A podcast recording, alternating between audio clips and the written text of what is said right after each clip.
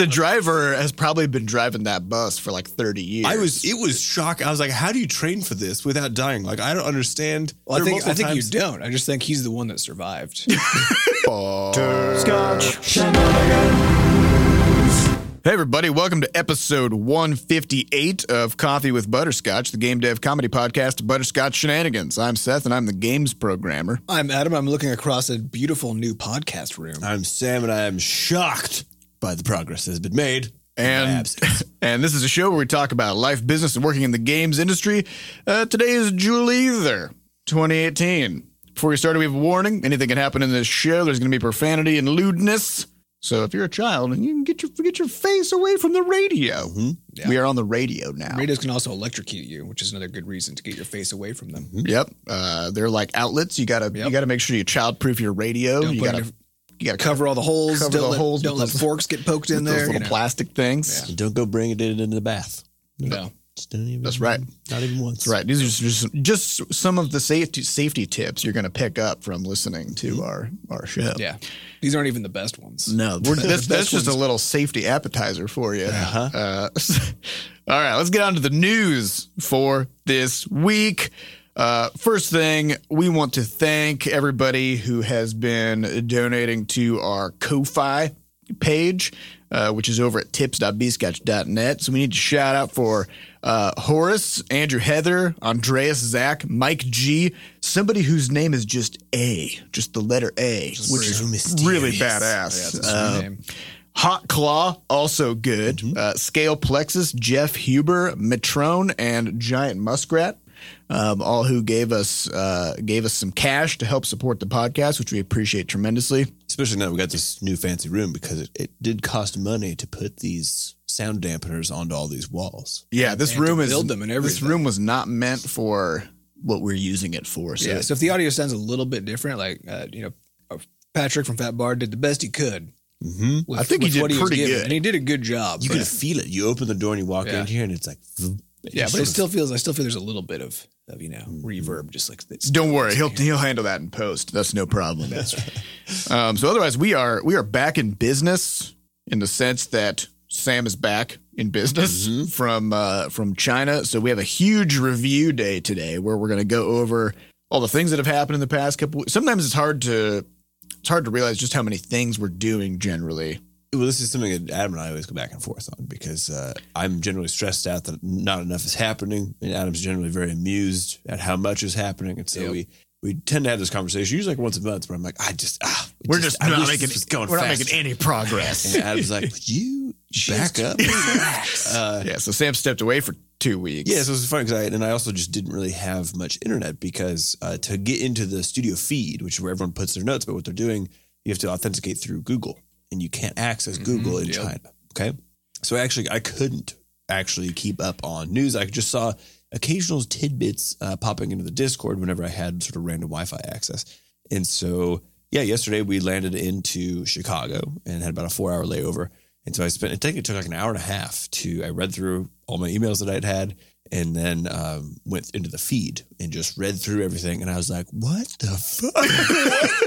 what is happening? The Ko-Fi thing didn't exist when I left. And now you guys are like, oh yeah, we actually made money from the podcast while you were gone. Yeah. And I was like, what? And again, uh, huge thanks to everybody who who threw. Money Yeah, it's at us. incredible. We did. like, we I- honestly, I was like, We just set it up and we're like, I, oh, ex- maybe I we'll get a expected dollar. we get a uh, like like maybe three or four people who would maybe do like a recurring monthly like 4 Mm-hmm. bucks and be like, oh yeah, I'll give like a dollar a episode or something like that because I could I could see that mental calculus happening in like a tiny fraction of people, you know.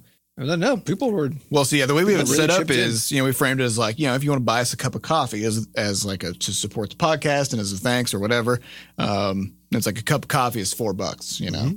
And all these people have come together and collectively bought us hundreds of cups of coffee. all of a sudden. It is great because like one of the big, Uh, We big got some real heavy hitters in there too. Yeah, one of the big dreams of the podcast was just to not ever have to put ads in it. And Yeah. then it's like, oh, here, here's some, Here's a way. So, Yeah. so that happened, and then all this other, there's all cool stuff with level Levelhead. We'll talk about a little bit later. Um, yeah, I was genuinely shocked. And I remember when I when I left, Seth was like, "My goal is to frighten you upon return. Like, you should be. You come back, you're like, what? What is up? What is down? What is happening?" So it worked. Uh, everyone kicked a bunch of ass. Which is, it's just it is really nice to to have that level of disconnect and then come back in and like you said actually get sort of an accurate picture of what the hell happens over here. And it also pointed out to me i mean we we try to do a lot of early marketing efforts and stuff with our games and and we've always talked about how it's just hard because of how fast the dev goes on these things where even the alpha trailer that we made the teaser trailer for levelhead one week after it was done we had added and changed a bunch of things that would have made it of course way better. Yeah. um, and that's just sort of how it always is unfortunately Yep. for us like there's no there's no period of time where things are just kind of like ready to market. yeah Yeah. and so you kind of just have to pick like okay well it's it's good enough you know now to show some cool features of but knowing that in a week or two it will be just way better and it'll just always be way better and so yeah, and there and there's that you know first impressions matter a great deal, and s Mhm. and so there's also that kind of push pull where like you don't want to show it in a bad state, but you also want to show it early so you can build hype. Yep. And so you got to try to find like where's the line, Where's which is why good also enough? what's why it's- with Scuffle Buddies we've ne- we haven't shown any Mhm. actual video of it because we don't know whether or not what's there is is right. Like we don't know whether that's going to even early. yeah. So it's hard. Things change fast. Yeah. So all right. So before we, before we go into talking about Levelhead and some other stuff, let's talk about China Mhm. because that's where Sam was. Yeah, so I had a really interesting visit. We we went to specifically go visit uh, my wife's family who lives over there. So this is her family who's in the states is actually just her core nuclear family. It's just her mom, her dad, and her brother, and they actually don't have any relatives here. So all those relatives still live over in China. They're the only ones who came over, and and this was also I think this was their second time being back. The first time back was uh, at least for her mom was two years ago after like thirty years of not going. So it's funny because their their frame of reference, like they still call everything a village, Yeah. And and so I was like I've been to villages before, so you know I, I've traveled to uh, Eastern Europe a little bit, and and also uh, some other places where you have actual villages that are small, There's like 100, quaint, 100 couple hundred people. Well, we're also from the Midwest. From the Midwest? We call them towns, but come They're on. basically villages. They're villages. I mean, Grinnell's basically a high level village at this point. Yeah. Or Um, the town our grandparents are from, which has 300 people in it. A true which village. I think is a village. Right. And You it, recent, general it store and recently. Yeah. lost its post office because there weren't enough people to justify having a post Yeah, office. right. That's a So- legit ass village Yeah. right there. So this is where, where I was sort of mentally framing all this stuff, and and then we go, and it's I couldn't get over the scale of everything. Yeah. so so we start in Shanghai, and uh, and it just it's sort of like the people call it like the New York of of China, right? So tons and tons of these skyscraper buildings, tons and tons of business.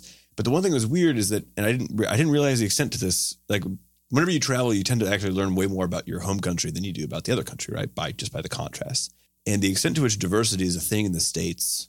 I just like I've always understood because of course I've traveled a little bit, but People call it, you know, the melting pot of cultures yeah. in the U.S. so and stuff. when we were in in Shanghai, I saw like maybe eight other white people Out of we were there for four days. millions and millions of on the subway, run around, um, and and it was just weird. Like I, and I had people coming up to ask for selfies with me Yeah. because I'm a white person, and it was Just like. because you're clearly from somewhere else. yeah, and they would whatever. like they would call you foreigner, or like they would ask you know where you, they didn't know where I was from, but they know I obviously wasn't from there. Um, and it was just they didn't care. They just wanted the selfie. Yeah, they just wanted the selfie. Very strange, and and also just like the the the sameness generally of the population was so interesting to sort of behold, where there there wasn't much in in the ways of diversity and stuff like that. And so I know like we've had conversations here about you know how do you handle inclusion, how do you handle just tons of this stuff related to the fact that uh, in the states in particular we have this really messy job of having to like we got lots of people from gotta- lots of places. yeah, you got to figure Yeah. out how to talk about it, and then and then you know going over there and seeing this this almost like this very homogenous sort of population, at least in some of these city centers, um, and realizing that there's just like we're we're operating in a completely different context. So you know there was this prom dress thing with the the white girl in the U.S. who wore like a Chinese prom a Chinese uh, dress to prom, and it was like sort of blew up on Twitter just a couple weeks ago. Um, and I remember at some point they had asked people in China like, "What do you think about this?" And they were like, well, "I don't care." It's like, well, of course you don't care. You don't have the, you're not in the same context as what we are. Like you're not dealing with these same Right. sort of problems. Yeah, in the in the US, people are talking about this stuff a lot, especially Yeah. especially nowadays. So it's just very much on people's mind of how to navigate these Yeah. questions. yeah. So it was, it was super interesting to see all that. And Diane and I had some really interesting conversations about that. My wife, uh, while we were there. So that was a, a really interesting takeaway. The other one is that driving. People in the U.S. drive as if their their car is like this heavy shell that they're sort of like just kind of slinging around. And I think it's why it feels generally unsafe, right? Mm-hmm. And there, people are just it's like it's like fucking Mario Kart, like all the time. I mean, Yep. everyone's just going every single direction, just whenever they want. We would just drive out in the street and then just pull a U turn, just like just in the Just middle right of like there. a four lane highway. It's everybody else's problem now. no, it actually is, and the thing is, like everyone is so aware and attentive and willing to move their car around. So in the U.S., if you did that, people just keep on barreling at you. Right? Yeah, we're basically just we're actually driving small trains. Basically, yes, because you that's get on the actually true. track, and then if if anything happens, well, now you're in an accident. Yeah, and, and actually, I only saw one accident, and it was like a tiny little bumper thing between a, s- an SUV that was just pulling a U turn and a bus that stopped because of Yeah, th- this was my this was my experience in India as well. Was just realizing that actually driving in in that context, it's just a whole different it's a different it's a whole skill. different skill. And and I think actually in the US we have this this thing where like we've got quite a few people. We also have a lot of space. Mm-hmm. So we spread everybody out and everybody's got a car just about. Yep. Um, and so everybody's driving, but but the traffic isn't quite chaotic enough that you need to pay attention all the time. Yes, And so that's when you have like people texting and driving. Like you could lit- you could not do that No, in can't. India or China Like, because like- as soon as you look away from the road, you're you're dead, dead. now. yeah. Well, the crazy thing. So we go, we go to, and I drew. You mentioned this in the podcast last week, but we went to Zhao which is the the national park where Avatar was inspired from. And so that's the one that you've probably seen a bunch of pictures of it online, where they have these huge vertical cliffs just like sort of erupting out of the ground. and It's they like get a pillar. they get bigger as they go up. Yeah, and they're just like they're just fat all the way up and huge, and they're covered in trees, and then there's like clouds and mist, just in it's just this wonderful sort of concept artist scene. And we go there, and to get up one of these mountains, um, you can either take a cable car, which just sort of skirts you up there in like five minutes, or you can take a bus, and you actually pay like extra money to take one of these buses. And there's 99 switchbacks to get up this mountain. It takes 20 minutes, and the driver just goes like 30 miles an hour the whole fucking time. Yeah. And there's other buses coming down. Okay, this Yeah. is like a narrow ass road, and so literally everyone's just almost screaming the entire time. Like but the from driver has probably been driving that bus for like 30 years. I was. It was shocking. I was like, "How do you train for this without dying?" Like, I don't understand. Well, I think I think multiple you don't. I just think he's the one that survived. Probably. they hire a lot of bus drivers. yeah, and then whoever they just- survives, they that's they're really just- good. You just let nature take its Yeah, course. So that, that was one of my favorite. One of my favorite things was actually going up that, uh, doing that switchback pass all the way up. Yeah, I've seen some of those some of those videos of that same kind of a moment in a whole bunch of different Uh-huh. uh, you know countries and contexts. And every time I'm watching those things, and like, and I could tell like, the person who's driving like it has to be just fucking stellar. But Yeah. still, I would never do it. Not a chance in I hell. will, I will so say exciting. though, I mean, my my perspective on driving has shifted a lot ever since we changed the office space. Because I, you know, I, I I drove maybe three minutes a day at most, uh, and it was always on you know smaller roads with lower speed Right. limits and stuff. And because I just never drove longer distances or on the interstate or whatever, then when it came time to do road trips or make a trip downtown or something, it was just this incredibly nerve wracking experience where like I don't have the uh, the intuition of like when I'm driving, you know, to like squeeze into to areas where you know there's a gap on the interstate and I can squeeze in between cars or whatever. I just didn't have that, you know, uh, You got instinct. experience, yeah, At that point, yeah. And so it's kind of like, kind of when you first start driving and how you're like always Right. checking your mirrors and you're nervous about everything. You know, that's just generally been my experience with driving longer distances through cities and stuff. Um, but now that I've been, you know, commuting to the office for a few weeks now, I can already tell that I'm just like, starting to feel the nonchalance. yeah, I'm just like, I'm just in. way more in tune with Yeah. everything. And I, am just not worried about stuff anymore. And Well, it was actually one of the things nice. because I would sit in. I always liked sitting in the front, especially of the buses, because also like when we happened to be at that park, it basically there was just clouds that day, and what that meant in the park in particular is that we were literally just in a cloud because it's up in the sky, and so I think it was after like the 50th switchback. Visibility dropped to like 30 fucking feet. Okay. So, and this bus is just going. Just This still going. just like, whatever. And so we're just like slinging our way up this mountain. And then the they, they have these U turns because you have to do a switchback, which is like a full rotation in the other direction. And it's it's a bus. Like there's 40 people in it and it has a big wide arc. And then it's just a cliff, right? And you could just you look out there and all you see is white because there's sun shining, but there's this huge cloud that you're in, and it's like you're in a studio lighting setting, right? It's just this diffuse white light. And I'm like, we're just gonna go flying off this damn thing. But my favorite part about it was that the drivers were so good, like just so aware of where their vehicle was, that there were a few times where they were going and neither bus slowed down at all. But like Yeah, right. we're whipping, we're turning around, like doing a hundred percent U turn on one of these cliff edges. Where if we get hit by this incoming bus, we're all dead. And the other bus also doesn't slow down at all because he knows he knows where he's going. and they just pass each other, and the rearview mirror is just like within like They just inches. they just sort of high five. they gently high five rearview mirrors. And I'm like, how the fuck do you guys know how close this is? And then we were driving in one of uh, Yeah, in I've one been of driving my car for ten years, and I'm still always unsure when I like when I'm parking, pulling into a parking Yep. spot. You know, I'm still like, unsure. where's the Am I back? close? Hey, I especially back? can't Yeah. tell where the fuck the back of my car is. Yep. Ever. Yeah. Well, so the best one too is that we were at one point we were in one of the cities we're driving, and everyone's got uh, there's tons and tons of of scooters there, and usually it's like three people on a scooter. Okay, so this would be like a high level fatality in case one of these scooters crashes because it's just jam packed with people. No one's got helmets on; they're just kind of hanging on.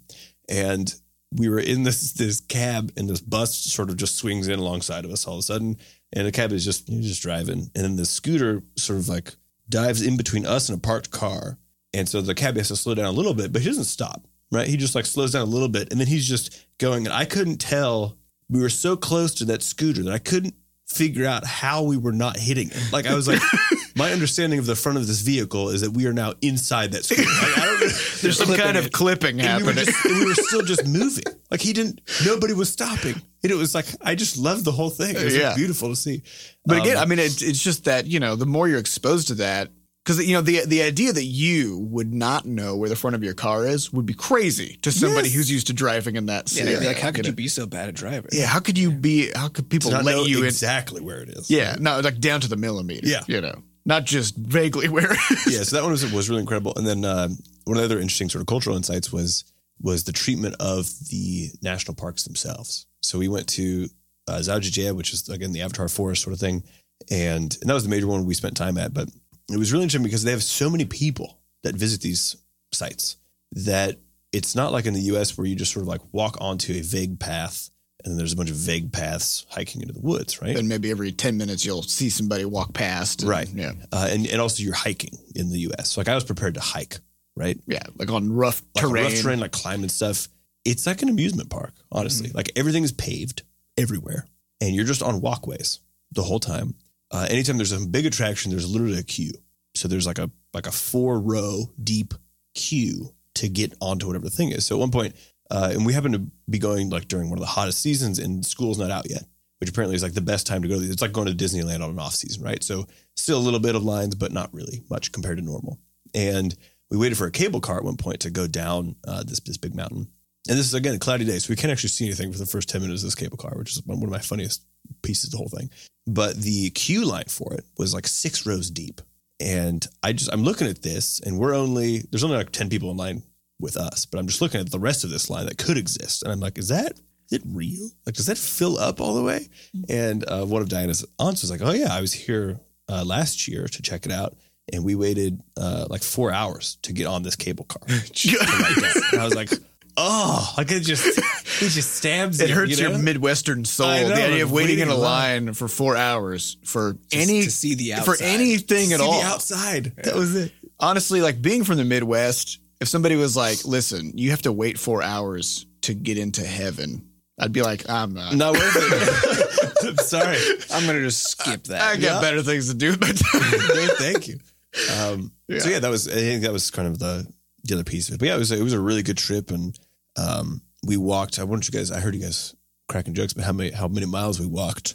Uh, How many? Last podcast. Well, I guess. What do you want to guess? So keep in mind, it was a f- I think 16 day trip total, but two of those days were travel on either end, and then we traveled also for four days in there. So it's actually like 10 days of. Well, let's see. So you're, I mean, you're you're with a family, Mhm. so your walking pace is not going to be super brisk. I'm gonna say maybe two miles an hour versus maybe three, which is like a pretty good, like it's a good sure. power walking pace.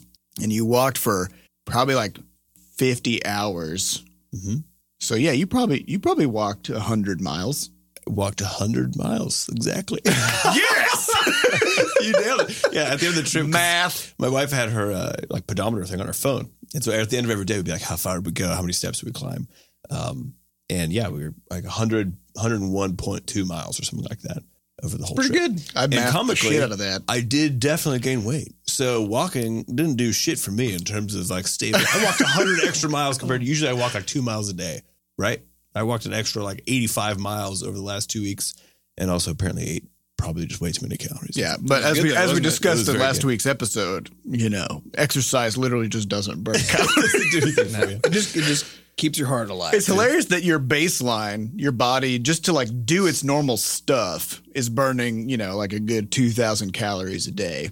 Uh, Yeah, then when you do stuff that's hard, you do stuff that's real fucking hard. You're like, I'm gonna go swim or whatever, and it's like you know, an eight percent increase Right. over baseline. yeah, does that Like, mean that we're is that? our bodies are hugely inefficient just at baseline, and that our exercise is something that we're really good at? could be? Is that what that means? We're just like real bad at just being alive, so it's very costly. Well, if you Probably. 24 hours in a day and you burn about 2,000 calories. I guess yeah. If you go exercise for like 20 minutes really hard, it's still very, very small proportion of your day. Yeah. Mm-hmm. So I guess maybe the math works out, It but might. it's still stupid. And I Yeah, I'm hate it. definitely gonna need to be hitting the gym now that I'm back.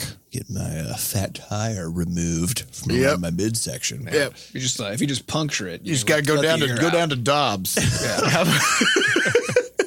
Be like, hey, I uh, I got this tire. I need Get to rid of remove it. Yeah, it's, It's mainly dumplings and noodles, from what I understand. It's a dumple tire. It's a dumpling tire. Yeah. it's the worst. Uh, all right, so uh, otherwise in the studio, we got a bunch of cool stuff that happened. For starters, uh, last week, uh, Adam and I were having a conversation about Levelhead, and Adam just goes, "You know, it'd be really cool if there was like an auto run mode, Mm-hmm. you know, where the character just runs by itself." Because we were talking about accessibility, you know, and the problem that, and it's something that we're concerned about is, you know, we, you know, Crashlands is a one-touch game, and we got a lot of comments from people saying, this is great because I have you know a disabled uh, like left arm or something like that, and but I can I can play still with with a finger, and so I'm able to play Crashlands on you know exploration mode, and it's awesome. And we've been kind of uh, stressing about the fact that you know Levelhead is a more skill based game, and, it, and it's Very fast-paced. It's fast paced, it's Well, got two, that, most- two hands. Most people will make very hard things. Yeah. because that's how it's. It's much easier to make a very hard thing than it is to make a well balanced thing. Yeah. So just- And so so we got the hard things I think sort of solved in the sense that we're adding a bunch of uh, filtering options to the search function so you can filter levels by difficulty. Um, so if you just don't want to play the mega uber hard levels then it's fine you don't have to. Um, and you just remove them from your search results. Uh, but it's still the problem of well, you still got to control left, right, you know, left, right, down, and then jump button with two different hands.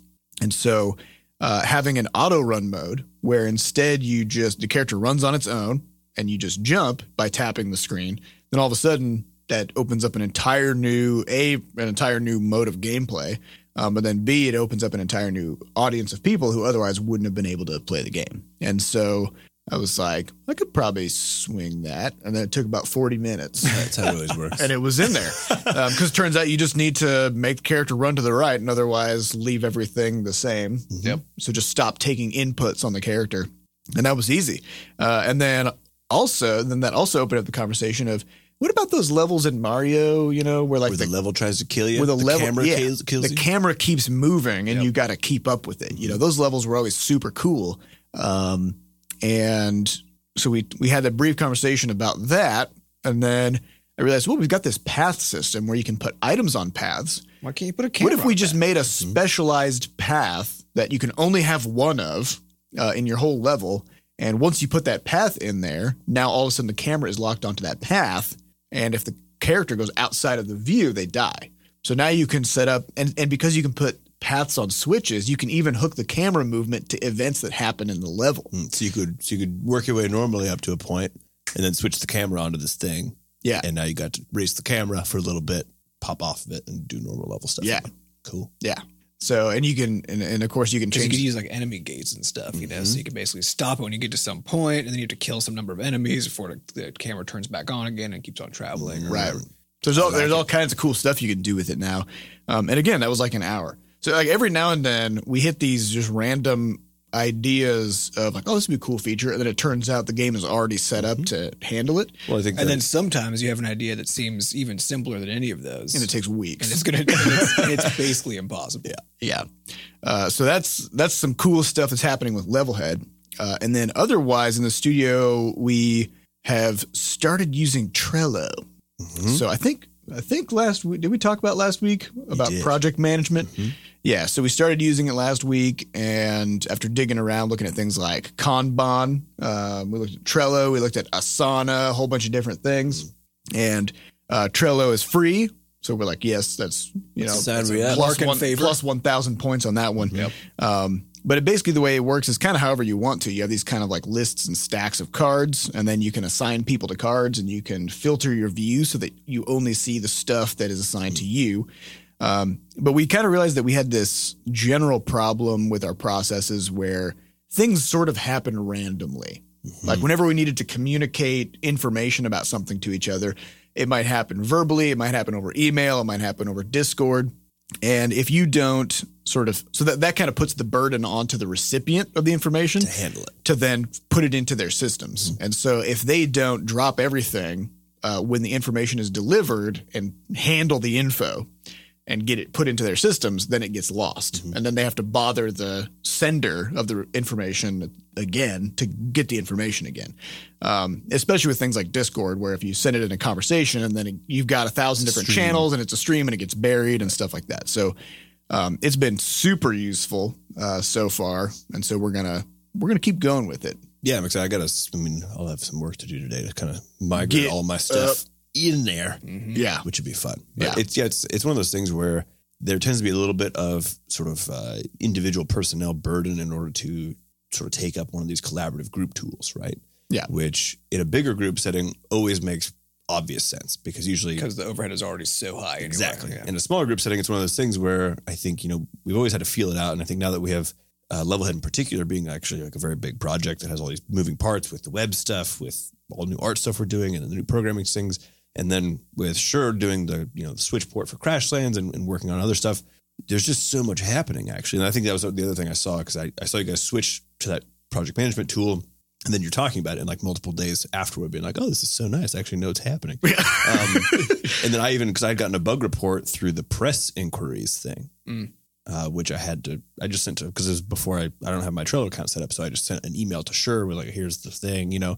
And instead of being able to just me put it into just make a Card. card, dump the dump right. the text into the card and assign sure, and then Right. whenever he can get to it. so I was like, "This would be nice." I think this would be okay. Yeah, well, and I think having everything centralized because it's also the case that you know one of the things that I found myself doing was anytime I saw something in the game where I was like, "Oh yeah, we're missing that art asset or whatever," then I would I would take a screen cap uh, of that, you know, take a little snip of that area and you can attach it to the Trello card, and then so now instead of having to tell you like how to get to the thing, you just Right. look at it and you're like, "Oh, I see it." It's also nice because usually what I do to make a mock up or to start working on things is actually get a screenshot of what it currently, what the current setup of the game is. So if those are already there, yeah, I get to or it, or if they're missing, then you just add a comment to the card. You're like, "Need screenshot," Mhm. and then and now it's that's problem. it'll Yeah. ping me, and then I'll put one on there. you know? Yeah, well, I think the the struggle I've always had with any kind of a system Mhm. is that they're almost always opinionated, yes, right? And that There's like an how you should be doing yeah, they're, they're designed around some idea of how it should, is supposed to be used. Uh, and every time I've used an opinionated system, it eventually became a problem because there were situations that didn't fit. yeah, Asana I think is more like that because I've Yeah. used that before. and Like we've tried to use it before. Yep. Even It- Todoist. To do know, is those definitely. Yeah. Um, and Yeah, they- everything's a checklist. Yeah, everything's a checklist. It's a very strong opinion. uh-huh. Uh, and so, so have, having something where that's that's flexible enough that that has like enough features that it sort of doesn't have any opinions anymore, but not so many features that you, You can just do know. literally anything Yes. because there's there's a really like really difficult fine line to walk with anything, um, but definitely with productivity tools and software. I'm just trying to find that sweet spot. This is interesting. So I, I one of the books I read on on the trip is this uh, this old book called Composition. So it's supposed to be this is one of the best art books that that exists apparently about sort of how to draw, how to think about drawing, that sort of thing. And the the guy who wrote it has this very interesting concept of what he calls dither. And so the basic idea is that if you make a mechanical engine, like a car engine, and you have a hundred percent fit between the pistons and whatever the pistons go into, I don't know what it's called, but that the piston sort of uh, The casing piston tube. the piston tube. Yep. If you have a hundred percent fit, in other words, it's like perfect. The engine doesn't work. Okay, so Because there needs to be airflow or there needs to something, be or, or some some kind- give actually to that space of there need to be able to sort of rattle a little bit in order for the engine to function. But of course, if you do it too much, then it flops around. then the engine is just like rickety as fuck and Yeah. it loses power. And so there's this certain amount, and in, in the book he's talking about it as the difference between like when you see someone render something with 100% realism, like an academic drawing, right?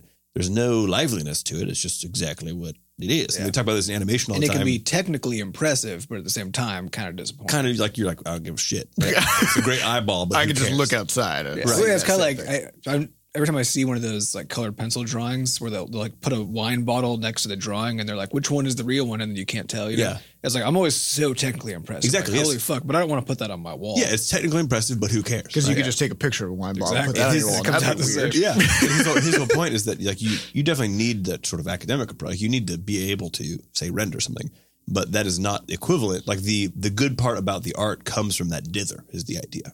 And so it sounds like actually in productivity software, this is the same thing, right? Where it's like if you have no give at all, where this thing this thing like has a very particular way of doing stuff and you can't bend it, then you actually lose productivity, right? It doesn't quite work.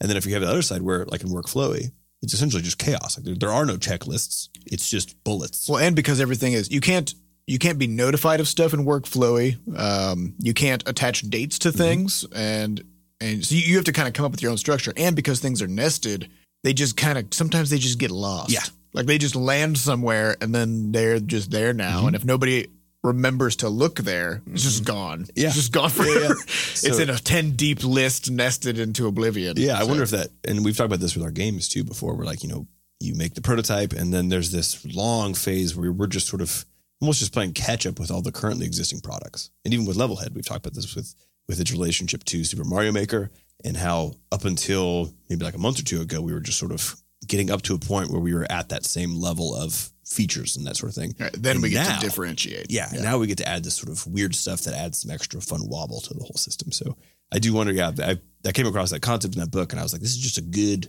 It's just a really good idea. This idea that all of the art, all of the sort of power from these things exists when you have enough enough features to have power, but enough looseness to let that sort of play. You know, let Yeah. that play happen. So Yeah. Is that is that you need a generic system that can that can do whatever you need, Mhm. and then whatever that might be, but not Yeah. too much. But yeah, not- it might. The thing is, that it won't be stellar at any super specific thing. You know. Yeah. But it'll be good enough at a whole bunch of specific. Well, things. for for me, I think the the thing that that really sells Trello is that it's the idea of of constant like realizing that your work is actually made up of lots of small pieces. Yeah. And that if you concentrate all the information about any piece into one centralized little location, which is like a card, um, including like all the conversations that have happened around that thing, file attachments about it, questions about it, uh, checklists about the progress of you know like all that stuff, a description of the problem. You can even schedule dates on it. So if you need like to have a meeting about it or something, you know, you can do that. And then you can have responsible parties. You know, like if you if you take all those pieces together and like all those are just attached to any one thing. So we even have, you know, we have our quarterly meeting coming up today. And so there's a Trello card for that. We're all assigned to it, and then there's a checklist of all the things that we need to talk about. Um, and it, it works for a meeting planning tool, Right. you know, as well as handling art assets and stuff like that. So I'm excited about it. I'm pretty pumped. Uh, I'm just li- I'm just high. I'm high on that Trello Mm-hmm. life right now. Uh, then otherwise, uh, the last kind of bit of studio studio news to talk about four questions is that I streamed game development this past weekend, Yeah. which uh, the impetus was I've been doing I've been doing a lot more poking around with sort of just like trying to get my hobbyist game dev legs back Mm. uh, because I feel like only working on one project all the time, it kind of too narrowly focuses your view of what is good and like what tools you need and um, and it also prevents you from being exposed to potentially weird ideas because you just get too close to to the problems you're dealing with. So by working on side projects, some new context. yeah, you, you get you just have new problems to solve, and especially early in development when you like the, a lot of the problems you solve are a lot of the problems of early dev, which uh, re- requires a lot of tools development Mm-hmm. because you tend to be solve like early in a game's life cycle, you tend to be solving a lot of the same problems as you would in just about any All other game, right? How do you save? How do you load? How do you handle this menu? Yeah, and so every now and then you come across something you're like, oh, I've been doing this thing manually a lot. Maybe I should come up with a system for that. Um, and so, so I I've been working on that stuff, and I thought, you know, rather than just do it alone, it would be kind of cool if I just streamed it and then just kind of posted that into the uh, community Discord. And so I did that on Saturday morning. I streamed from 8 a.m. to noon. I had a just like you know seven to nine people in there, uh, just watching and asking questions and chatting about stuff. But it was fucking awesome. I felt I felt like Bob Ross in the sense that because I was like I'm just I'm just making this game for just gonna, fun. Just gonna put some happy little variables in here. Yeah. no variables are wrong. Um, because I think there's an important thing that you have to understand about streaming is that you know there are people watching and you want to keep things moving to so that it's not just like super dumb and boring. And so uh, I I, did, I wasn't working on my game with a specific plan in mind, but I I tried to make it a point to sort of bias toward doing things that would have pretty quick feedback and that I could sort of show the results of in, in pretty short order.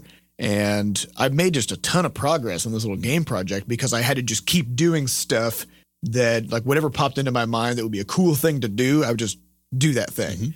Um, and so the, you know, we talked about like that whole bias toward action concept. And interestingly, you know, streaming just kind of pushes you into that mindset yeah, absolutely. because you can't just sit there and be like, I'm going to think about this for half an hour. No, like you got to just start doing stuff because people are watching. Well, it's So- also interesting though because I think it does it does make it so that it precludes some of the some of the realities of the work though, right? Because a lot of game dev is like you guys spend a lot of time just sort of leaning back or just leaving with a notepad. There's a lot like, of uh, kind of frowning and consternation. yeah. And Yeah. so there's an interesting, interesting thing where there's there's always this uh, this difference between what what generally you see as the work, the reality of the work versus what it actually is. Um, and so I do wonder, like, to what extent, you know, because it's really cool, to, like, bang out a bunch of the interesting stuff fast. Yeah. But of course, at some point, At some point, to- I'm going to need to just take four hours and develop some elaborate system Yeah. without interruption. or just refactor everything, right? Yeah. And and I think the question is, will you stream that? Because it's one of those things where like it might not be I might. Yeah, I think you should because it's Yeah. one of those Just to, just to show the whole thing. yeah. So I, well, I think I think what I'm going to do is I'm going to try to to also show some self doubt while you're doing it too. Yeah. You're like, am I? kind of like that scene in The Flash when he's like, I don't know. Ah, I don't wanna. I'll do totally that. true, yeah. Yeah. So I think uh, I'm gonna probably I'm gonna start trying to stream on Saturday mornings Central Time. Uh, That's it. Uh, what is that? It or twitch.tv slash bscotch. slash probably. Scotch. Yeah. So this upcoming Saturday, I'll definitely be doing it from 8 a.m. to noon. Cool. Um, and then next That's CST C or CDT. One of those, whichever one, uh, CS slash DT. whichever one Missouri's in, Mhm. that's where we are. Yeah. So, oh yeah. so- Specifically St. Louis, just in case there's some like weirdo city that doesn't follow the rules or something. 'Cause Yeah. Those do exist. and then the the inspiration for the game that I'm that I'm working on for streaming is basically Goop Legacy in space.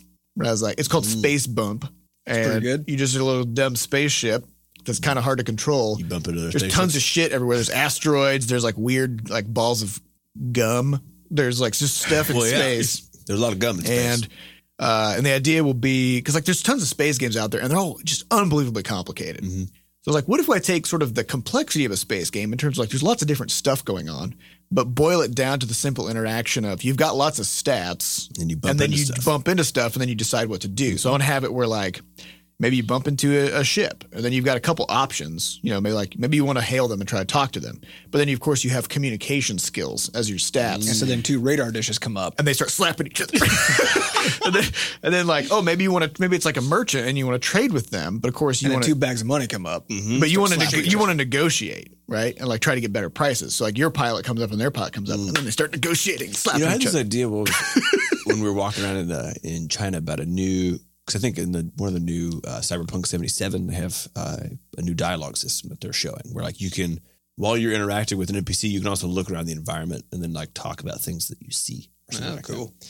Um, but of course, it's, it actually ends up being the same sort of thing where it'll end up playing more like one of those lookout games. Where like before you start or when you start the conversation, you're just gonna like quickly you know look around and see if there's anything there. So You can you also imagine, you know, what that would look like in real life if you're trying to talk to somebody, they're just like looking, just like ah, everywhere like else. a 360 yeah. So Interrupting that's you kind of like talking to somebody who has an Apple Watch. Yes. Yeah, very annoying. but yeah, so I was, I was thinking, I was like, what if you had a patience system? Because I realized in all my conversations that I had over there that there was a level of patience because I don't, I don't speak Chinese fluently by any stretch, and so I could get like one or two things out, and then otherwise it was just a lot of pantomiming. And so I feel like I could just like see a patience meter on people, right? Yep.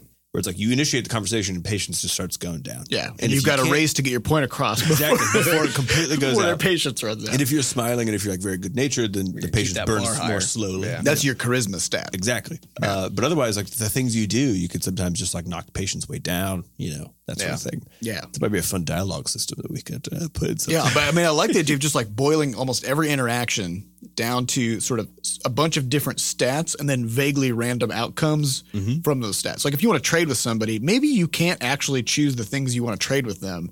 You just have a bunch of items in your inventory. They have a bunch of items. Mm-hmm. Then you've got a bunch of stats. And then you go and you encounter them. and who, yeah, whoever's better at trading sort of comes out on average with the better pile of goods Mm-hmm. at the end. We've been having this conversation a bunch recently about uh, Levelhead and rumpus and about this whole moderation problem that we have about how do we how do we make it so that people can choose what happens and choose how to represent themselves without letting them be assholes to each other, right? So the, a fine line. the perennial problem. because some people are assholes. Yes. and when they represent themselves to the world, Then they, they, do it They make other people's lives worse. right Uh, so and so you know we they'll we- choose a name for their avatar that's choose a name horrible. for their avatar, choose a name for their level. Yeah. Uh, and last week, I think it was Sure brought up the idea of what if we just had like almost like an emoji set, but basically our own sort of set of things that convey some idea, but they're ideas that we control. Uh, and instead Like of people, so people are using like hieroglyphics basically. basically, to, yeah. To name So their level. because the fact is like a level name doesn't really convey much information anyway. So and I was thinking of so we're having this conversation. I was thinking when I played uh, Super Mario Maker, and I would go to the level options, and like almost everything I saw was in Japanese or or in other languages, which I couldn't read anyway. So it might as well have been hieroglyphics, um, which of course would be true for for presumably people from other countries who don't speak English. Looking at my levels, right? so And if everybody has to learn some new set, if there's of- some like third party thing that just conveys ideas, then we solve a whole like just a stupid number of problems at once. Where, but we take something away. So the same idea is like with this bumping game, where you take away all these complex interaction mechanics that are s- super difficult and costly to implement, uh, and also hard to understand, but could be very cool and interesting. Uh, and the same deal here, like we take away a person's ability just to say exactly what they want, but we solve these other problems at the same time. So then you have this question of like, I think that's that's only true do for a little while because the reality is every game I've played where they like reduce everything down to emojis, the the culture of the game eventually decides what the emojis mean. yeah, yeah, that's right. true. So at some point I was playing Duelist, but but importantly, now that means different different countries can talk to each other through the Yeah. emoji. Yeah, oh yeah. right? yeah. But the thing is, like, I I think that's the thing to understand is it's I mean, not at some point, an eggplant becomes a dick. exactly. I mean, An eggplant always becomes a dick. So you gotta you gotta just kind of Which, There's- but, there's no but here's the thing, away though. from It's like, But if you're not if you're not in on that culture, you wouldn't know that. Because Yeah. like I didn't know that eggplant meant dick. It is also- until like a year after that happened. it is also just very amusing. Yeah, Like the well, that- that's, yeah, that's exactly. It's like if somebody, because if somebody you know names their Levelhead level with a sequence of, of characters that mm-hmm. collectively means something negative because people kind of decided that it does, I would still much prefer that to just the thing being written in plain English. Yeah, because you also have know? to think about the fact that like we have a if we want to get the game out to other cultures that speak other languages and we allow them to name their levels, then we need a, a team of moderators slash translators to convert the level names mm-hmm. Yep. into things that we can mm-hmm. read. But if we just can we not? What if we just didn't Sounds have like we Can we not? Yeah. But anyway, but so yeah, we, we've had a lot of fun, just like especially the past couple weeks, just kind of trying to like really drill down and just ask what what can we just really get away with Can here? we just not? You know, Yeah. because it So we're gonna maybe like, not. Well, I don't know. Yeah. We'll, we'll talk about it today during who our knows? giant it out. meeting. Yeah. Yeah, but it always yeah, I think it's just important because you always you always feel like you have to do things a certain way because like it feels like you would lose so much by in a space game taking away flying the spaceship or having interactive combat or whatever. But you know, do, you, you though? You know, Well, I mean, it just, it just becomes a different thing. exactly. Well, and, and you it's also have to understand, like, you know, there's that God of the gaps, you know, uh, which is the idea that people's mind, people's minds fill in stories wherever you put gaps. So, so like if if for the the tr- the trading aspect of the game is you go up there, they go up there, and then literally all of your cargo shows up in a pile behind your pilot, and like their cargo shows up in a pile.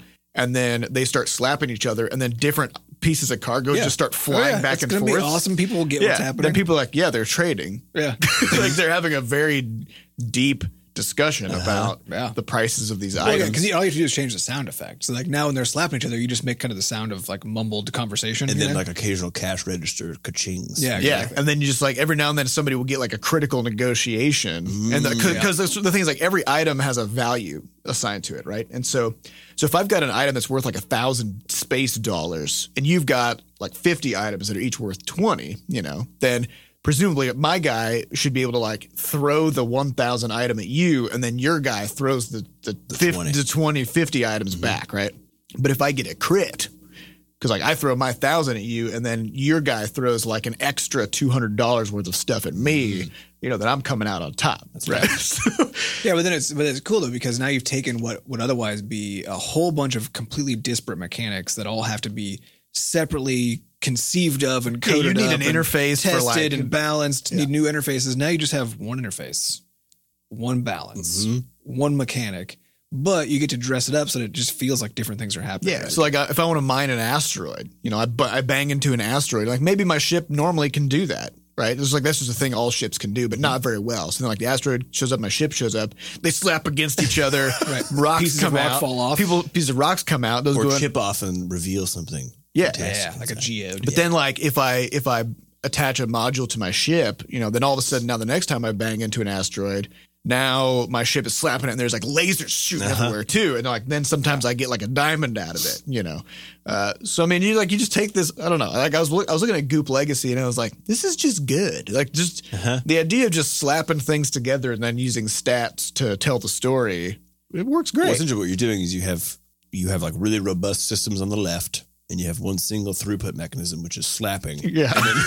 every other external output on the other side, right? Yeah. So it's just a beautiful sort of one of those diagrams. What's it called? A python, where it's super fat on one end, skinny, and then super fat again. yeah. It's Yeah. nice. And then you can add all kinds of weird stuff to the game because it's so easy to add stuff, Mm-hmm. you know. Uh, so so I'll be I'll be streaming that uh, this Saturday morning, 8 a.m. to noon Cool. uh, Central Time. All right, let's get on to some questions. at twitch.tv slash bscotch. at twitch.tv slash bscotch. Uh, all right, these questions come from our listeners over at podcast.bscotch.net. So if you'd like to get your questions on a future episode, get over there, put your questions in the text box. First question comes from Upscatningsman. Oh, Hola! It was really interesting to hear how you all worked together at the beginning of this year's Shenanigans to brainstorm a starting point for the game that eventually became Goop Legacy. But I think a lot of us would like to hear how the rest of your process was like because the game seemingly turned out nothing like the game you talked about in the kickoff podcast. Hugs and kisses. Oh, that is true. Well, the kickoff podcast was a different thing. yeah, that was just a demo of kind of how the process goes. You took a video, didn't you, of the brainstorming session? There is a video. I did. Yeah, We should we should put that somewhere. We did. Have, we do have a video. So, Sounds but like yeah, a- it was it was a totally separate thing. I to, and also I definitely understand how that would have been confusing. So we'll need to make that more clear going forward. Uh, our next question comes from CDC Molly. So thank you for your service in preventing Centers diseases. Disease Control. Um, Yep. with you know we're all in your debt. CDC Mully says, "Hey B Bros, I absolutely love everything you guys have done slash are doing. Dev Diaries, Game Dev Podcast, Game Jams, totally awesome. Question: I've been toying with game dev for years now, but I'm finally getting in there and really learning and doing. I'm looking for some experience advice regarding the business aspect of creating a studio. I've never started a business before and I have no idea where to begin or if it's even necessary, especially if my games actually lead to bigger things for my career. Thanks." Yeah, I think the first question is just what are you doing why? with them? Because if you want to make if you want to pull in any cash from them, then you need some form of uh, legal entity. It's just the easiest you can't you you can publish games under your own name, but I think anytime you're engaging in commercial activity, you should do so under a under a legal company. Yeah. We're not lawyers. This is not legal advice. But our legal advice would be if we were lawyers, knew what we were talking about, which may or may not actually be true, Well, there there is to a, get a legal entity between you and any other. third yeah, and I mean that's just that's just a that's just a fact of the law, Yeah. which is that uh, having having a business that you are operating under, it does in all likelihood because like there's no guarantees in law, right? There's there's a thing called piercing the corporate veil uh, in law, which is when people sort of make the case that you were not acting on behalf of the company, and then instead you were acting you. personally, and then if you broke the law, then they they pierce through the the corporate And they stab you. screen, and they poke you, and then you go to jail. Uh, but yeah, so I mean, you got to think. You don't really know what kinds of of nonsense you might get into. For example, uh, you start making a game, and some large company says, "Hey, this is a lot like my game." Boom, sued for trademark infringement. Um, do you want to? Do you want to be sued, Do or do you, want, your want, company to be sued, or do you want your company, who has no money, Mm-hmm. uh, to be sued? Right? Because if, if you personally get sued, now you and everything you own, all of your assets are on the line and can Right. be taken from you. So right? what we did to start the studio, we just had an LLC, which I think Seth set up on LegalZoom. Yeah, it's like Yeah, 100, 150 bucks. 150 bucks or So something. we all like- put in five hundred dollars. Mm-hmm. Yeah, we yeah, you you do- the company. yeah, you'll need a bank account, uh, and then then and a and like a credit card. For Once you your have an company. LLC, then then you can get a, a bank account or credit card Yeah. for your company. You can put you put some of your own money into it, and then you're you need to be very careful. And again, you know, try to talk to some like actual legal people, Mm-hmm. but but then you just try to as very carefully as possible things that are for the business you buy with the business's Yeah, bank you, account, you just you keep you keep a, a firm separation between self and company.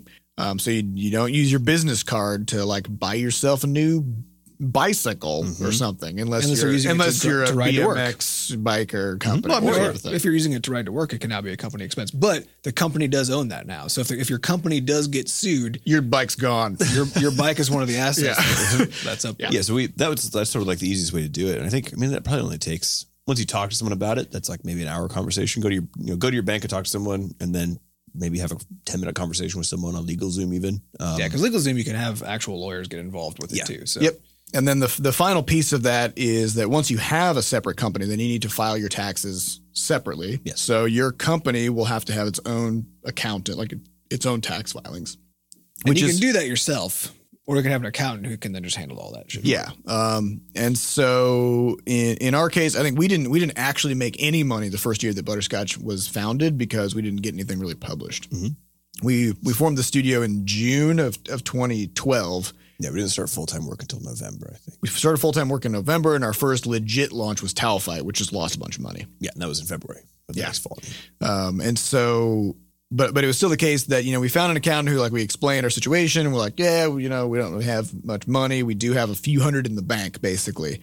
Um, and I think early on it was just a couple hundred dollars to get our taxes done, which for us was a peace of mind thing. We're just like, Well, yeah, we wanted to. I think of this purely at this level. So when you don't know if you're going to make any money, but you do, if you do intend to commercially release your games, then to me, a business is not at the beginning. It's not a mechanism to make money. It's actually an insurance scheme, Right. which Yes. is it's a mechanism to protect you from from various kinds of legal and uh, like tax liabilities. And then once you do have. have money, then it's a way to protect that exactly, money um, and to make sure that you are sort of on the up and up under the law. Yep. So, yeah, a- a- anytime somebody is publishing games under their own personal name, it just makes me very nervous just for them, Yeah. you know. Unless it says comma LLC afterward. Yeah. In which case I'm like because you can name an Nice. LLC after yourself. So Mm-hmm. that's yeah, you can do that. Um, so yeah, I mean, it's it's definitely a good thing to do. Things like LegalZoom are fine. You don't This is, of course, assuming you're in the U.S. because I don't know jack all about how anything works anywhere else. it's much easier to make businesses in the US, apparently. Yeah. From what I've heard. yeah. Um, Which is we- weird because it still is kind of pain in the ass. It's a So pain, don't it's a even pain in the ass, but if you go somewhere else, it's way Yeah. So yeah, I mean, which, so yeah, it's all say that there are costs involved. There's time involved. It's it's all complicated. It's always best to rope in experts to to figure this stuff out. And so There's not that many steps though. I think is the there, yeah, there. It's not as hard as you think. It's not as costly as you think, or it doesn't have to be. Um, it definitely can be if you rope in certain kinds of people um, into the process. But uh, but yeah, it's, it's one of those. If, if you can afford, if you can afford to do it, then just like insurance, you should have it um, because there's a lot of protection that you get.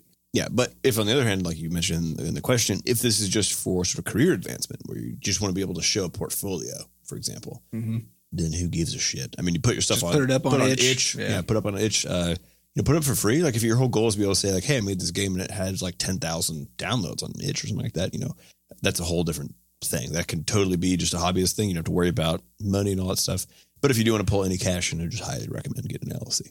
Yes. It would take probably a day or two of, of sort of you know toiling and figuring all that crap out. Yeah, but it's it's worth it. It's a good it's a good peace of mind. Mm-hmm. So, uh, all right, next question comes from anonymous.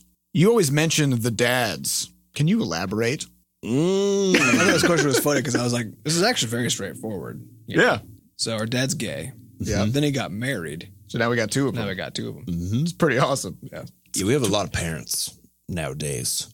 As it turns Yeah, out. Yeah, it's a good it's a good uh, position to be in. Yeah, I feel like the more parents you got, it's like more people you got just to keep you on an even keel. That's You know, right.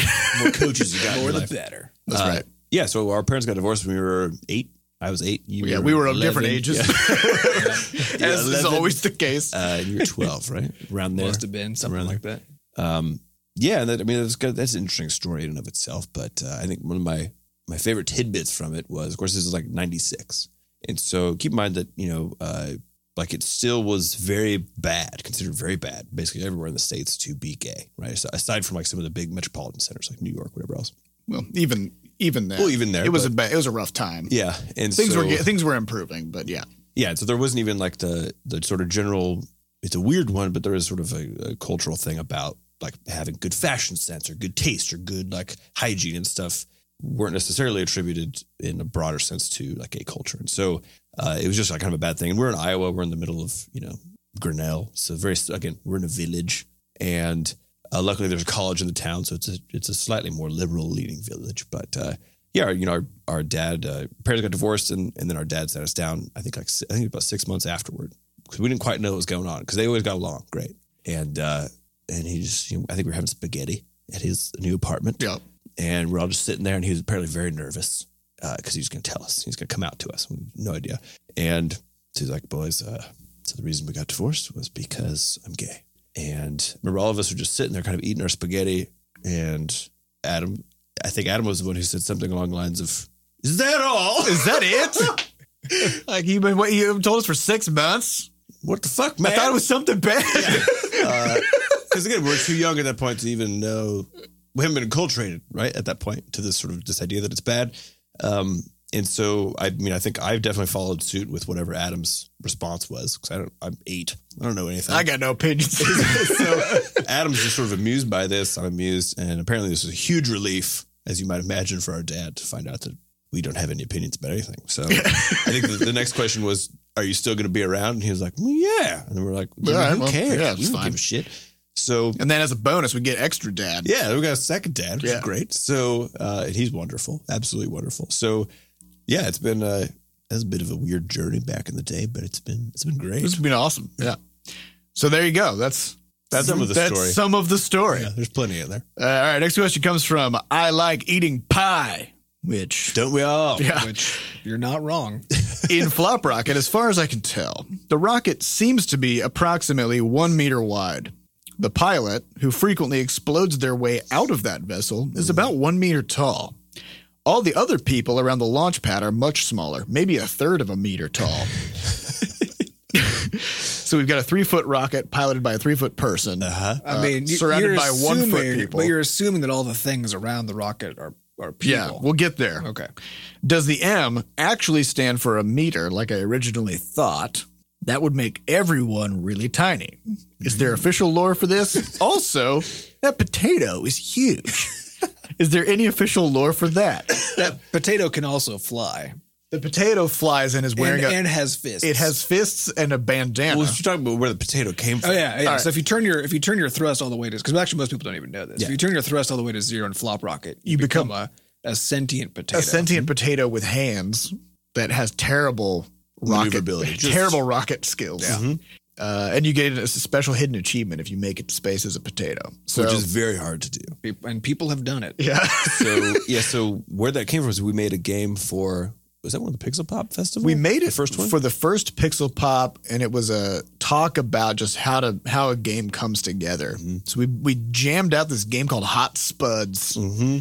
and it was basically a Smash Bros style game where you knock each other off of a, an arena, and you play as potatoes, and you throw bombs at each other. Uh huh. And then you're trying to get butter. Yeah, every now and then butter appears, and you got to like butter yourself. Yeah, so you and go over and your little hands would rub the butter, and then and, and that's how you earn points. Yeah. and if and if you get exploded while you're rubbing the butter, then you uh you you, just go fly. You go flying, and you get you lose your butter rubs. Yeah, makes So you need to, all so you need to knock people away from the butter long enough that you can go rub the butter. Yeah. and then once once the butter gets fully rubbed, it disappears, and then a moment passes, and then a new butter appears somewhere else on the level.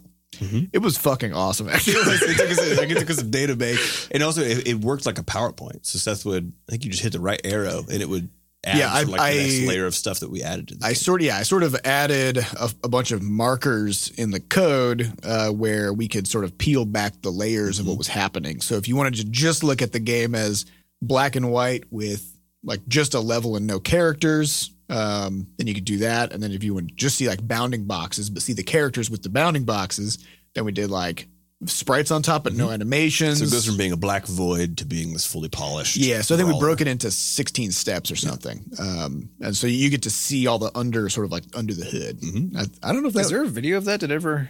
Hey, there might be. You should probably look. That Yeah, up. I don't I, I don't think I ever actually got to see it in action. It's hilarious. And we actually had people came up and played it for like thirty minutes after, like on because we had controller support. I think for it. Yeah, we had, were we had up to four players and yeah, people so just people came came in. up and just fought each other. they just played hot it's spuds. just hilarious. Um, Because we took, like, we opened up for questions, and then we just also allowed people to play the each other, game. yeah. so yeah, um, but yeah, the potato came from that. We just had it, and then I think we were making flop rocket. And This was, were I think, I think it was just after we launched Flop Rocket, wasn't Yeah. it? We just I came back for a Mhm.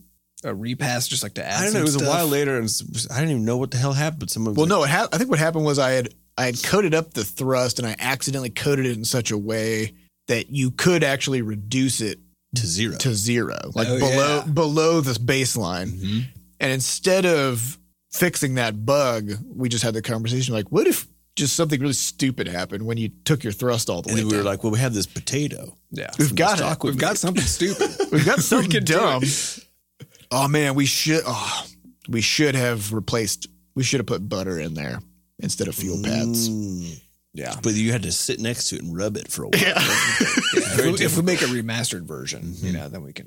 Yes. Yeah, so as far as the lore goes, I think there's also a question of depth, right? Because your camera's looking at this thing. Yeah, the potato might be really close to the camera. Exactly. The people might be super far away. Yeah. And the rocket might actually, so like, might be some weird. This is one of those problems with 2Ds. You just can't really tell who knows? what's going on, you know? Yeah. I think the idea is that It also could be that when when the rocket explodes and the you know pilot comes flying out, um, that the pilot first flies towards the camera really fast, Mhm. so that but so fast you can't you don't see them grow. They're just like suddenly they're really big, you know. Mhm. Yeah. Uh, and then because there's like another 2D sort of plane up there in the way, they kind of get stuck on it, Mhm. and then they appear to be that size. it's like a bird hitting a piece of glass. Yeah. And then as far as the the super tiny people around the launch pad, um, which are maybe a third of a meter, And those are those are actually well, those are actually uh, like the little robots that you see in the spaceship and Crashlands. The problem is we just don't have enough pixels, you know, to render them I believe they're called millers. They're code millers because, because they mill about. they mill. Yeah. They mill about the launch pad, and then when you when you fire the engine, they leave because Uh-huh. they're like, "Fuck this, I'm Well, getting this out of is here." actually one of those really interesting notes about adding just a few of these details to make a thing feel very much more alive, right? Because we didn't have to put those in there. They literally do not. They don't do anything. They just mill. But it took, I think, maybe four minutes to make. That. It's a circle with like a cone on the bottom of it, as far as the, how the body works. Yeah. Then just anytime we spawn a launch pad or a fuel pad or whatever, we just also spawn some millers, Mhm. and then whenever they're off screen, they just destroy Huh? themselves. And when the rocket comes by, they run away. That's Yeah. it. And so it adds this sort of feeling of like, oh, this is like a little weird space, like a NASA. There must be somebody building these. Yeah. Yeah, launch it is. It pad. true that then the giant potato and like the giant astronaut kind of throw Slightly that off a throw that out of whack a bit, but just Realism has never been one of our strengths. Well, just yeah. so- remember that it's it's not a realistic scale model. It's it's a it's an explanation of what's happening. This goes back to the Yeah. dithering idea, right? You know, if it was 100% realistic, yeah, it wouldn't be. Yeah, I mean, if, if you had if you had a legit pilot come out of that thing, it'd be one pixel. yeah. And if we had to, if we had to fly a potato, it would also be like a It would be a- sub-pixel a sub-pixel, thing, yeah. Yeah. Yeah, So all you would see is basically kind of the jet trail of this thing flying around. Maybe it's giant fists because it can still have giant yeah. fists. Now, of course, when we launch um, flop rocket, sort of Kerbal Space Program style, yeah. uh, that edition of the game, then things will be to scale. But in the meantime, No, actually, I think they won't be. We'll just have two different kinds of people. We'll have the giants whose entire bodies are just encased in rockets. yeah, it And then we'll very have the- hard to launch them into space. Yes, and then we'll have uh, people making this stuff, which are like the Kerbals, just like kind of walking around. You know, Yeah. Maybe they pilot like a Jaeger that then gets into the rocket. Yeah. that's what I was wondering. Yeah. So it's just a huge mech inside of a rocket. Yeah, so this is because they weren't good enough at making mechs yet. All they could do is just put fire on stuff. you I know we've had people ask this question too about Flux because Flux has very pointy feet. Yes, And they're like, is she is and she- actually she's human? also handless. Mm-hmm. Well, Yeah. she does have hands, but they're just sort of drawn on there. Yeah, they're, Like a- they're just she has clenched fists. Ah, like right, a yeah. billboard sort of a situation. People are like, is that, does she not have feet? I'm like, well, no, it's just it was much easier to make boots this way. yeah, what, what we discovered is with that animation style, if you put feet on there, then it looks stupid as hell. yeah, it looks real weird. Yeah. Like, So you like when you're whipping your yeah when you're whipping your legs forward and back like that if you've got these like static feet on the bottom Mm-hmm. uh then it just co- totally kills the illusion so we had to kind of turn our feet into pogo sticks basically Yeah, we had this huge conversation because we were like, okay, we want to add, we want to put armor on in this game that you can just start strapping on all this cool stuff. But if we do that, that means like the, the necessary complexity of the animations has to go down to almost zero. In fact, did go down to zero because if you have say two frames, even of just the arm as it's swinging, and you have a glove now you need to put on there, now you have to draw that glove two perspectives two different times. at that point you might as well go 3d I mean, you know what i mean just get out. of here. so that's part of the reason why the game has so much content is because Flux has pointy legs. yeah But So- in reality, does she have pointy legs? No. It's Or video- maybe she does. well, Who I mean, if you look if you look at the uh, Crashlands comic, That's true. she's She definitely has got feet. regular feet You'll see back. she's got awesome ass boots Mhm. Yeah. on, which I kind of want those those boots. They're, Mhm. they're super cool. pretty red. I do mention the the fathead, the fat-headed slurper that arrived in the mail. I think we did. I I don't. Or no, so we talked about it week. on Discord. Yeah, Quantum Anomaly made a a little clay fat headed slurper which is one of the fish that you fish out in Crashlands. Mm-hmm. and mailed it to us, and it's fucking awesome. It And then- also happens to be exactly the right scale for another piece of fan work, fan sculpture we got. that Kevin sent. Kevin us. eight eight eight, I think he's now Kevin eleven. Kevin eleven. He keeps he keeps getting His numbers either keep either larger or smaller. I don't know what the numbers. But so the fat-headed slipper is almost like perfectly sized as they are in relation in game to Flux, which is Yeah. hilarious. So now they're just sitting up on our mantle next to our Dice Awards. And yeah. So if anybody want anybody out there wants to make more. You know, small Crashlands uh, objects out of clay. Mhm. Just send them our way, and we will add them to the ensemble. We should probably put up a blog post or something that show showcases the, goofy stuff we've got. goofy stuff we've got. Yes. Yeah. We we did at some point have a fan art thing, portal, something or other. It was. I mean, it, we still do because the link still exists, and that it just takes you to uh, Google, you know, Google form. Mhm. Okay. So we gotta we gotta Adam d- to do that. All right. Nah. All right. Well, that's all the time we have for this week. We'd like to thank our producer Fat Bart for making us sound good, and of course for overhauling our new podcast room to be super cool. Actually, it's pretty hot in here. Yeah, it's- it's getting warm. With something we're gonna need to fix. going forward. Turn that that's not that's not a Fat Bart problem. There's an AC behind Adam. Yeah, Yes. we're we're almost done, so I'll just Yeah. it slide. I think. Um, also, thank you to our community moderators who keep our Discord and forums running. If you'd like to get more involved in the Butterscotch community, you can hop into our Discord server at discord.gg slash bscotch and come say hello. If you'd like to adorn your body with Butterscotch merch, you can check out our shop over at shop.bscotch.net. Or if you'd like to send us something, we have a mailbox, which you can find the address for over at mailbox.bscotch.net. Finally, uh, if you'd like to donate or otherwise uh, buy us a cup of coffee or just kind of show your your support for the, the podcast in a financial way, you can throw us money over at tips.bscotch.net. Thank you all for listening, and we'll see you next week. Goodbye. Bye.